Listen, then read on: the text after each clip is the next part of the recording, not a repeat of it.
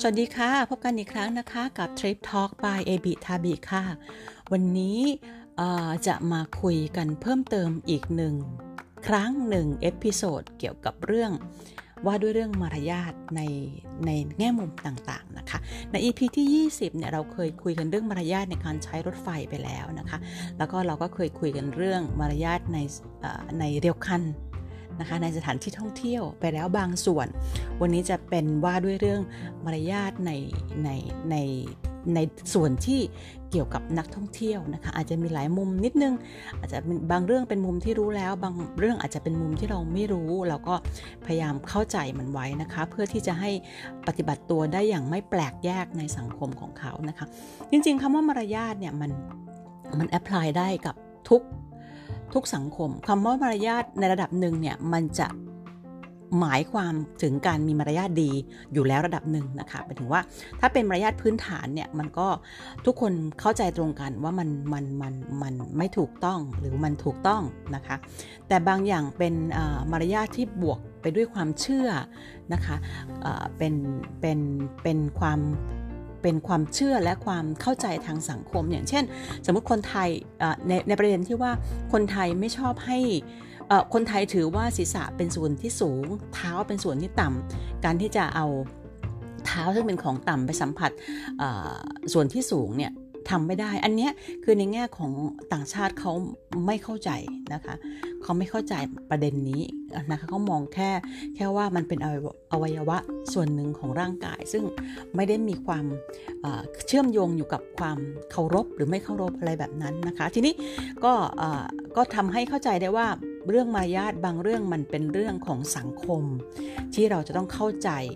นะคะต้องรู้ไปด้วยไปพร้อมๆกันด้วย ซึ่งเป็นส่วนที่เพิ่มเติมจากมารยาทพื้นฐานนะคะ วันนี้ก็เลยจะมาคุยกันในในในบางประเด็นนะคะที่มีมีที่มาที่ไปนะคะ อันนี้เป็นข้อมูลจาก The Rules of Living in Japan หนังสือเล่มเดิมนะคะ ที่เคยเเคยอ้างอิงกันไปรอบหนึ่งนะคะ แล้วก็มีการแปลไว้ ชื่อว่ารู้ไว้ก่อนใช้ชีวิตที่ญี่ปุ่นนะคะ เป็นหลายแง่มุมค่ะ เป็นแง่มุมในการใช้ชีวิตด้วย เป็นแง่มุมของการท่องเที่ยวด้วยนะคะ เพราะว่าการใช้ชีวิตของญี่ปุ่นที่ญี่ปุ่นก็จะมีหลายหลายระดับแค่ไปเที่ยวฉาบฉวยหรือว่าการไปอยู่ที่นู่นเลยเพราะนั้นเล่มนี้ก็จะเป็นเล่มที่มีความ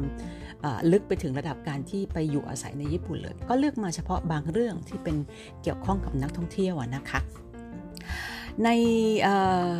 ครั้งนี้ที่นำมาพูดกันก็เนื่องมาจากโซเชียลอย่างที่บอก แต่ว่าก็อย่าไปคือโซเชียลมันก็คือไวรัลนะคะะเดี๋ยวมาเดี๋ยวไป เดี๋ยวมันก็จะเป็นเป็นข่าวที่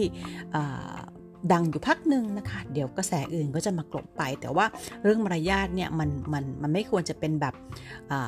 เป็นเป็น ไฟไฟไม่ฟางแบบนั้นนะคะมารยาทควรจะเป็นเรื่องที่ปลูกฝัง และเข้าใจกันในในระดับพื้นฐานของการใช้ชีวิตในสังคมต่างๆนะคะ อย่างที่บอกละค่ะคือจริงๆแล้วการเรื่องมารยาทเนี่ยส่วนใหญ่ ถ้าเป็นสมัยก่อนจะเป็นการสอนอยู่ในโรงเรียนนะคะ ในโรงเรียนเราก็จะปลูกฝังว่าเราควรจะทำอย่างงู้นอย่างนี้อย่างนั้น หรือว่าที่บ้านด้วยนะคะ เสริมไปกับทางโรงเรียนนะคะแล้วก็ต้องสอนมารยาทพื้นฐานในการใช้ชีวิต ทีนี้สำหรับการการที่จะอ้างอิง นะคะถึงเรื่องของมารยาทในที่ต่างๆนี้ในหนังสือเล่มที่บอกเนี่ยนะคะมันจะแยกไปหลาย ๆ หลาย ๆ หมวด หมวดที่มันจะเกี่ยวกับเรานะคะเอานำมาบางบางบางจุดจะเป็นเรื่องที่ซ้ำเดิมเคยพูดไปแล้ว แต่ว่าก็ย้ำอีกทีแล้วกันนะคะ เพื่อความเข้าใจมากขึ้น อันนี้เป็นบทที่1ค่ะมารยาทในที่สาธารณะนะคะ เริ่มจากมารยาทบนรถไฟและรถเมย์นะคะประเด็นที่หนึ่งที่เขาบอกก็คือว่า ถ้าเราเห็นสุนัขนำทางหรือสุนัข ก็คือสุนัขเป็นไกด์ด็อกคือเป็นเป็นสุนัขนำทางสำหรับผู้พิการทางสายตานะคะ เราต้องอย่าไปอย่าอย่าไปแสดงความเเรียกว่าสนใจหรือเห็นอกเห็นใจเขานะคะ ไม่ว่าจะเป็นบนรถไฟหรือเป็นสถานเป็นสถานที่ที่อื่น เช่นบนท้องถนนอะไรอย่างนี้เป็นต้นนะคะเขาบอกว่าเมื่อพบเห็นสุนัขนำทางให้สำหรับผู้ที่พิการทางสายตาที่ผูกสายจูง และก็สวมสายรัดอก นั่นหมายถึง สุนัขตัวนั้นกำลังปฏิบัติหน้าที่อยู่นะคะ ห้ามไปลูบหัวให้อาหารส่งเสียงเรียก หรือคอยจ้องมองให้สุนัขเสียสมาธินะคะ เพราะสุนัขกำลังทำงานอยู่ ซึ่งอาจจะเป็นเหตุทำให้เกิดอันตรายต่อผู้พิการทางสายตาได้นะคะ อันนี้ถ้าเจอไกด์ด็อกนะคะไม่ว่าจะที่ไหนก็ตาม ห้ามไปยุ่ง ห้ามไปกระตุ้นให้สุนัขมันเกิดความเสียสมาธินะคะ เพราะจะเป็นโทษต่อต่อผู้พิการนะคะ เพราะสุนัขจะเสียสมาธิและอาจจะทำให้ความสามารถในการนำทางลดลงนะประเด็นที่ประเด็นแรกนะคะ ประเด็นที่2นะคะซึ่งก็ก็แปลกดีอย่างที่เคยเคยเคยคุยไปแล้วครั้งหนึ่งนะคะว่าถ้าขึ้นไปบนรถสาธารณะเนี่ยแล้วจะอ่านหนังสือหรืออ่านหนังสือพิมพ์หรืออะไรก็แล้วแต่นะคะ ให้พับสิ่งพิมพ์ต่างๆ เหล่านั้นให้เกินไม่ให้เล็กไม่เกินความกว้างของไหลก็แปลว่า เวลาที่ปกติเวลาที่ เราจะเห็นคนสมัยก่อนที่นั่งอ่านหนังสือพิมพ์หนังสือพิมพ์มันจะกว้างนะคะ เราต้องกางมือออกไปกว้างๆทีนี้ถ้าเกิดว่าเราเราอ่านสิ่งพิมพ์นะคะต่างๆเนี่ยแล้วเราจะต้องกางมือกว้างๆเนี่ยเขาให้กว่าให้กางได้เนี่ยไม่เกินความกว้างของไหล่เรา ก็คือว่าการ consume space ในสถานสถานที่สาธารณะนะคะไม่ไม่ไม่ไม่เฉพาะรถหรือรถเมล์เท่านั้นนะคะ ไม่เฉพาะรถไฟหรือรถเมล์ที่อื่น ๆ ก็เช่นกันนะคะ ถ้าเกิดว่าเราจะต้องทำแบบนั้นเนี่ยต้องเอาต้องกางน้อยๆกางให้ไม่เกินไหล่เรา แปลว่าเรานั่งแค่ไหนก็ใช้ใช้พื้นที่ในแนวที่จะพุ่งออกไปข้างหน้าเราเนี่ยไม่ไม่ไม่เกินไหล่เรานะคะ อันนี้เป็นเป็นอีกหนึ่งมารยาท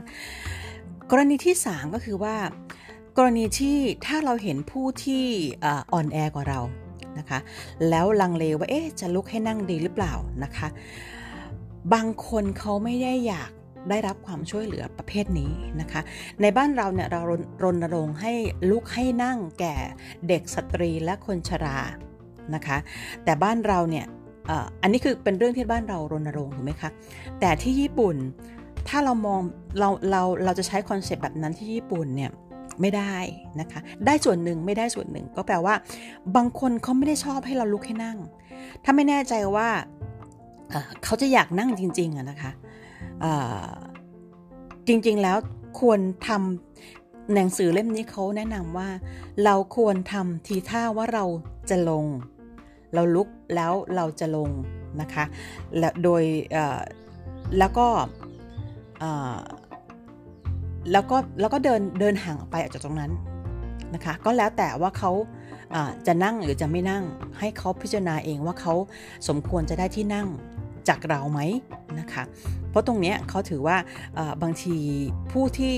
เราคิดว่าเราอยากจะช่วยเหลือเขาเนี่ยเขาอาจจะไม่ได้อยากรับความช่วยเหลือก็ได้นะคะ อันนี้คือเป็นวิธีของวิธีคิดของคนญี่ปุ่นนะคะ เพราะว่าคนเขียนเนี่ยเป็นคนญี่ปุ่นเลย แล้วก็เป็นการแปลมาเป็นภาษาไทยนะคะดังนั้นก็คือ ถ้าอยากจะลุกให้เขานั่ง แล้วไม่แน่ใจว่าเออมันสมควรหรือเปล่า เราก็สละที่ไปเลยนะคะ ไม่ต้องไปไม่ต้องไปถามเขานะคะ ประเด็นที่ 4 คือเวลาที่ปิดเปิดประตูทางทางเชื่อมระหว่างระหว่างตู้โดยสารนะคะ บางทีถ้าเกิดเป็นรถรถไฟทางไกลหรือรถไฟที่มีหลาย ๆ ตู้นะคะ แล้วมันมีตู้มันมีประตูปิดเปิดเนี่ยนะคะ ก็บอกให้ปิดเปิดเบา ๆ นะคะ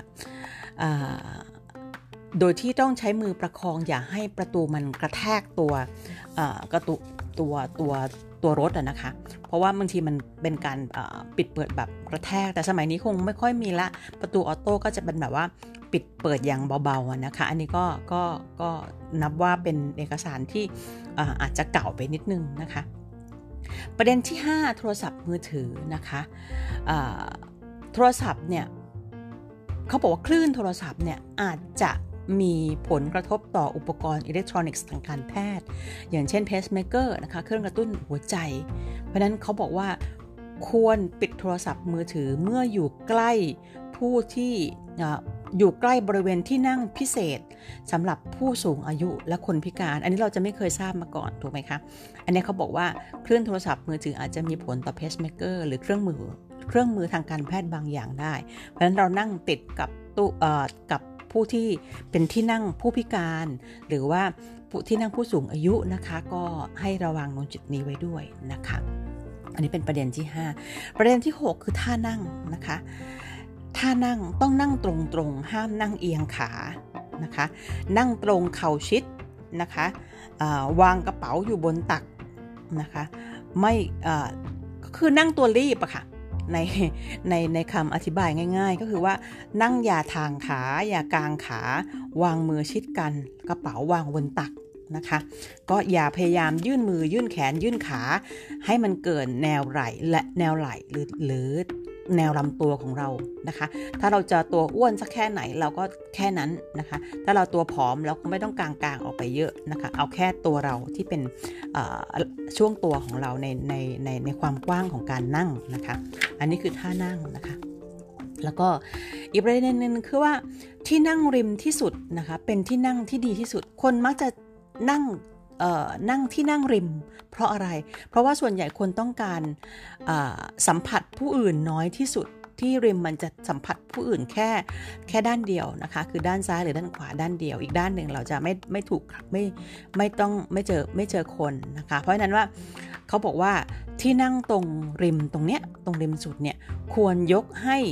หัวหน้าหรือผู้หญิงนั่ง สมมุติว่าเราเดินทางไปหลายคนนะคะ เป็นกลุ่มเนี่ยที่นั่งที่ดีที่สุดเนี่ย จะต้องยกให้หัวหน้าของเรานะคะ ถ้าเดินทางเป็นกลุ่มนะคะ หรือยกให้ผู้หญิงนะคะ lady first นะคะอีกประเด็นหนึ่งถ้าถ้าเกิดว่าถือร่มขึ้นไปบนรถนะคะเขาบอกว่า การถือร่มขึ้นไปบนรถเนี่ยถ้าเป็นขบวนที่มีคนเยอะเนี่ยสายร่มเนี่ยควรจะรัดให้เรียบร้อยเขาเขาคิดถึงประมาณนั้นนะคะละเอียดถึงขนาดนั้นว่าร่มที่เอาขึ้นไปบนรถต่างๆเนี่ยต้องรัดสายร่มอย่าให้มันกลางๆเพราะว่าถ้าเกิดว่าไม่ได้รัดไว้เนี่ยอยู่ดีๆ มันอาจจะเเกิด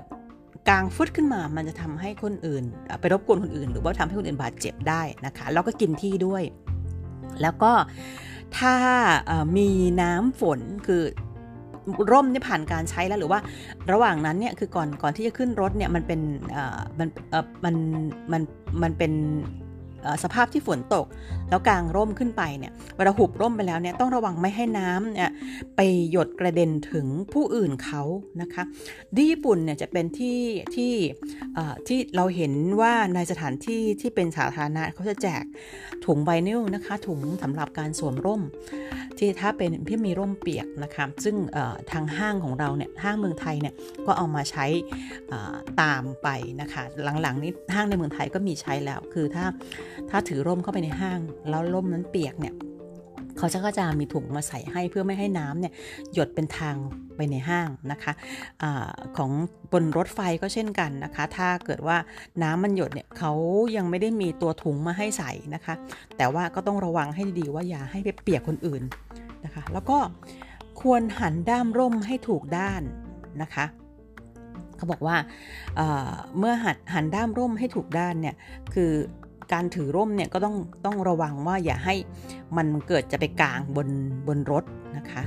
ตัวเนี้ยเพราะว่าถ้าเกิดว่าหันไม่ถูกด้านเนี่ยก็อาจจะทำให้ผู้อื่น ได้รับความไม่สะดวกหรืออาจจะบาดเจ็บได้นะคะ แล้วก็เรื่องกระเป๋าถือนะคะ กระเป๋าถือโดยเฉพาะสำหรับคุณผู้หญิงเนี่ยควรระมัดระวังเป็นพิเศษนะคะถ้าเกิดว่าอยู่ใกล้ๆกับประตูนะคะต้องระวังกระเป๋า อันนี้ก็จะเป็นประเด็นในเรื่องในเรื่องในเรื่องความปลอดภัยมากกว่านะคะอีกประเด็นหนึ่งคือเมื่อจะลงลงจากรถไฟนะคะแล้ว หรือรถเมย์ก็ตาม ถ้าเกิดว่ามันเป็นสถานการณ์ที่คนแน่นมากนะคะ ถ้าเราจะลงแล้วเราลงไม่ทัน เราเกรงว่าจะลงไม่ทันเนี่ย ควรจะส่งเสียงขอโทษนะคะ ขอลงนะคะ ก็อาจจะถ้าเกิดว่าเราเป็นต่างชาติแล้วเราพูดภาษาญี่ปุ่นไม่ได้นะคะ ก็ก็ sorry ไปอย่างเดียวเลยค่ะ sorry ดัง ๆ นะคะ แล้วก็ขอทางเขานะคะ sorry แล้วก็บอกเขา ค่ะก็ก็อันนี้ก็จะช่วยได้นะคะแต่ทั้งเงียบเงียบเราอาจจะไม่ได้ลงเพราะมันมันแน่นมากนะคะ เพราะว่าบริเวณประตูรถไฟเนี่ยอย่ายืนขวางทางคนที่จะลงนะคะ ก็คือว่าเราเราถ้าถ้ามีคนจะลงเนี่ยเราต้องหลีกให้คนลงก่อน นะคะอย่างสมมติเราขวางทางลงเนี่ยเราก็ต้องลงไปก่อนแล้วออกทางเปิดทางให้เขาเลยนะคะเป็นมารยาทในการที่ต้องเปิดทางให้คนลงนะคะ แล้วเราค่อยขึ้นมาใหม่อีกทีหนึ่งแต่ว่าจะขึ้นทันหรือไม่ทันก็ขึ้นอยู่กับวิทยายุทธของเราละเราก็ต้องอใช้ความสามารถส่วนตัวในจุดนี้นะคะะถ้าเกิดว่ามันไม่ได้ก็ต้องรอรออขบวนถัดไปนะคะเขาบอกว่าเมื่อเมื่อเมื่อเมื่อคนที่จะลงมาเนี่ยค่อย คือให้ให้ลงมาให้หมดก่อน คนที่จะขึ้นค่อยขึ้นทีหลังนะคะ ซึ่งรถไฟบ้านเราก็จะรณรงค์ให้เป็นแบบนั้น แต่มีหลายครั้งหลายหลายเคสอยู่ที่เห็นอยู่บ่อยๆว่ามีการขึ้นสวนขึ้นไปเลย เนื่องจากก็รอที่จะอรอว่าอาจจะขึ้นไม่ทันอะไรอย่างเงี้ยนะคะ อันนี้ก็เป็นสิ่งที่ทำทำถ้าเกิดทำแล้วในญี่ปุ่นก็อาจจะถูกถูก สังคมประนามด้วยสายตาอย่างแรกนะคะเขาคงไม่ได้ว่าเราโดยตรงแต่ว่าอย่าลืมว่าโลกโซเชียลของอของทั่วโลกนี่ก็ไม่เบานะคะโซเชียลของญี่ปุ่นก็ไม่เบาเหมือนกันนะคะ ในสมัยนี้เราอาจจะอ่านไม่รู้เรื่องนะคะ แต่ว่าเราอาจจะขายไปเป็นประเด็นไวรัลในในบ้านเขาก็ได้นะคะเรื่องร่มอีกประเด็นหนึ่งก็คือว่าอย่าถือร่มในแนวนอนแกว่งไปแกว่งมานะคะ ร่มต้องถือในแนวที่ขนานกับตัว ความสูงของเรานะคะ คือคือถือในแนวตั้ง ห้ามถือร่มในแนวขวาง เพราะมันจะไปเกี่ยวกับคนอื่นนะคะ มันจะไปทำให้คนอื่นได้รับบาดเจ็บ โดยเฉพาะยิ่งถ้าเกิดเป็นร่มยาวๆนะคะ สัมภาระนะคะถ้าเป็นสัมภาระใบใหญ่แล้วมีชั้นวางของให้วางบนชั้นวางของนะคะอย่าอย่ามาวางเกะกะหรือมาวางบนเบาะที่นั่งอันนี้ไม่ได้นะคะ แล้วก็อย่าประมาทนักล้วงกระเป๋านะคะอย่าอย่าอย่าประมาทว่าที่ญี่ปุ่นไม่มี ไม่มีขโมยขโจรนะคะ ก็ไม่ได้ไว้ใจไม่ได้นะคะ ทุกที่นะคะเขาบอกว่าปิดกระเป๋าให้เรียบร้อยนะคะ ถ้ากระเป๋าของคุณผู้หญิงแบบเป็นแบบเปิดๆมองเห็นได้ว่าข้างในมีอะไรนะคะเขาให้ใช้ผ้าเช็ดหน้าหรือผ้าพันคอนะคะ ปิดคลุมสายตาไม่ให้คนอื่นเห็นว่ากระเป๋าเรามีอะไรนะคะ อันนี้เป็นมารยาทที่เกี่ยวกับในเรื่องของตัว ตัวรถหรืออการขึ้นรถไฟฟ้าหรือว่ารถรถเมย์ก็ตามนะคะ ส่วนอีกประเด็นหนึ่งก็จะเป็นมารยาทในการเข้าแถวนะคะ ซึ่งญี่ปุ่นเนี่ยเป็นเป็นอะไรที่ถ้าก่อนหน้านี้เนี่ยก็เป็นที่ชื่นชมในการในการที่เขาเข้าแถวในทุกสิ่งอย่างนะคะ แต่บ้านเราก็ดีขึ้นนะคะ ถือว่าดีขึ้นเยอะแล้ว แต่ก็ยังยังยังดีดีขึ้นได้กว่านี้นะคะ ในเรื่องของการเข้าแถวเขาบอกว่า ในการเข้าแถวควรเว้นระยะห่างดูว่ามีคนมาต่อแถวมากน้อยแค่ไหนนะคะ ถ้าถ้าถ้าสมมติว่ามันมีคนไม่เยอะมากก็อาจจะเว้นระยะได้มาก แต่ว่าถ้าเกิดว่ามีคนอยู่เยอะๆเนี่ยการเว้นระยะก็คงเว้นระยะได้ไม่เยอะนะคะ แต่สมัยนี้ก็จะเป็นช่วงที่เป็นโควิด ก็เรื่องนี้อาจจะเรื่องนี้อาจจะเป็นเรื่องที่เข้าใจได้ถ้าเกิดเว้นระยะมากกว่าเดิมนะคะ ถ้ามีคนแซงคิวทำยังไงนะคะ ไม่ใช่เราไม่ถึงว่าคนอื่นแซงคิวเราอะนะคะ ต้องทำยังไงเขาบอกว่าถ้ามีคนแซงคิว อย่าพูดด้วยอารมณ์โกรธนะคะ ควรพูดด้วยน้ำเสียงที่เรียบนะคะ เหมือนบอกให้คนที่บังเอิญเข้าแถวผิดนะคะคืออาจจะมองว่าเขาเข้าใจผิดหรือเปล่านะคะ ต้องทำให้เข้าใจว่าแถวอยู่ตรงนี้นะคะ เข้าแถวอยู่นะคะ นะคะ อะไรก็คือทำนองนี้อย่าไปพูดด้วยอารมณ์โกรธ อย่าใส่อารมณ์นะคะต่อมาก็คืออันนี้การการการต่อต่อแถวเผื่อคนอื่นนะคะ เป็นไปได้ว่าเวลาที่เราไปเราไปสถานที่ท่องเที่ยวสมมตินะคะ แล้วเราไปแบบไปต่อแถวแถวกันหลายคนเนี่ยแต่ว่าเรายืนอยู่คนเดียวแล้วเราต่อแถวเผื่อเพื่อนเนี่ยเราจะต้องบอก เราจะต้องบอกคนรอบข้างว่าเรา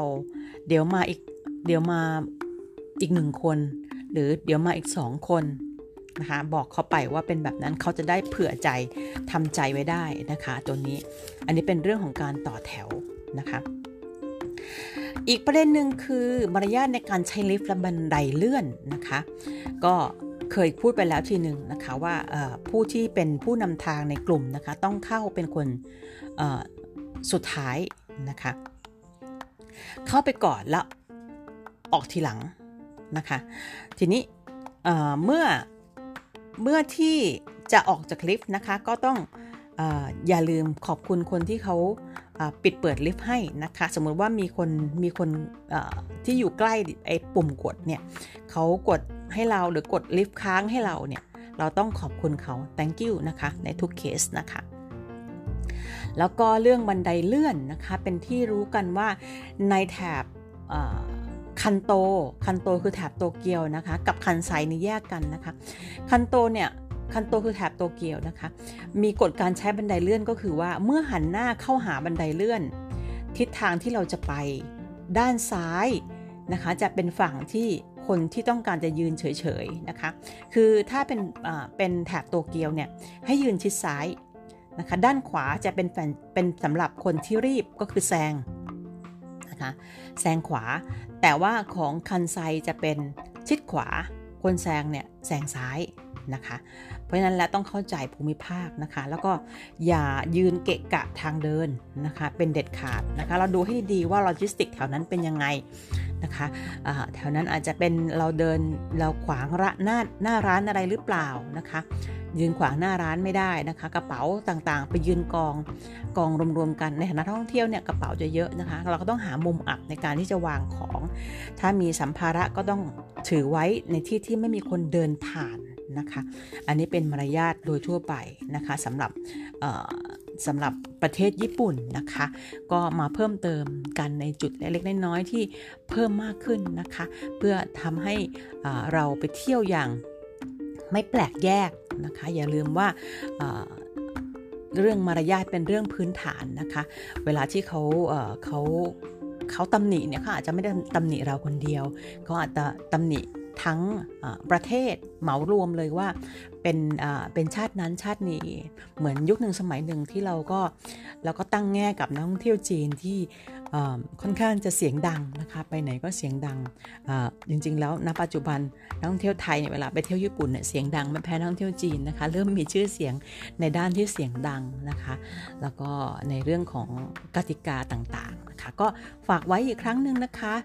นำมาแทรกกันจากสถานการณ์ปัจจุบัน ครั้งหน้าจะมีอะไรมาเพิ่มเติมไปมากกว่านี้นะคะ ก็ลองติดตามในครั้งต่อไปวันนี้เป็น EP ที่ 89 แล้ว ขอบคุณมากๆสำหรับการติดตามในช่วงที่ผ่านมาทั้งหมดในทุกช่องทางของพอดแคสต์นะคะ แล้วก็ YouTube ด้วยฝากติดตามตอนต่อไป วันนี้ขอบคุณและสวัสดีค่ะ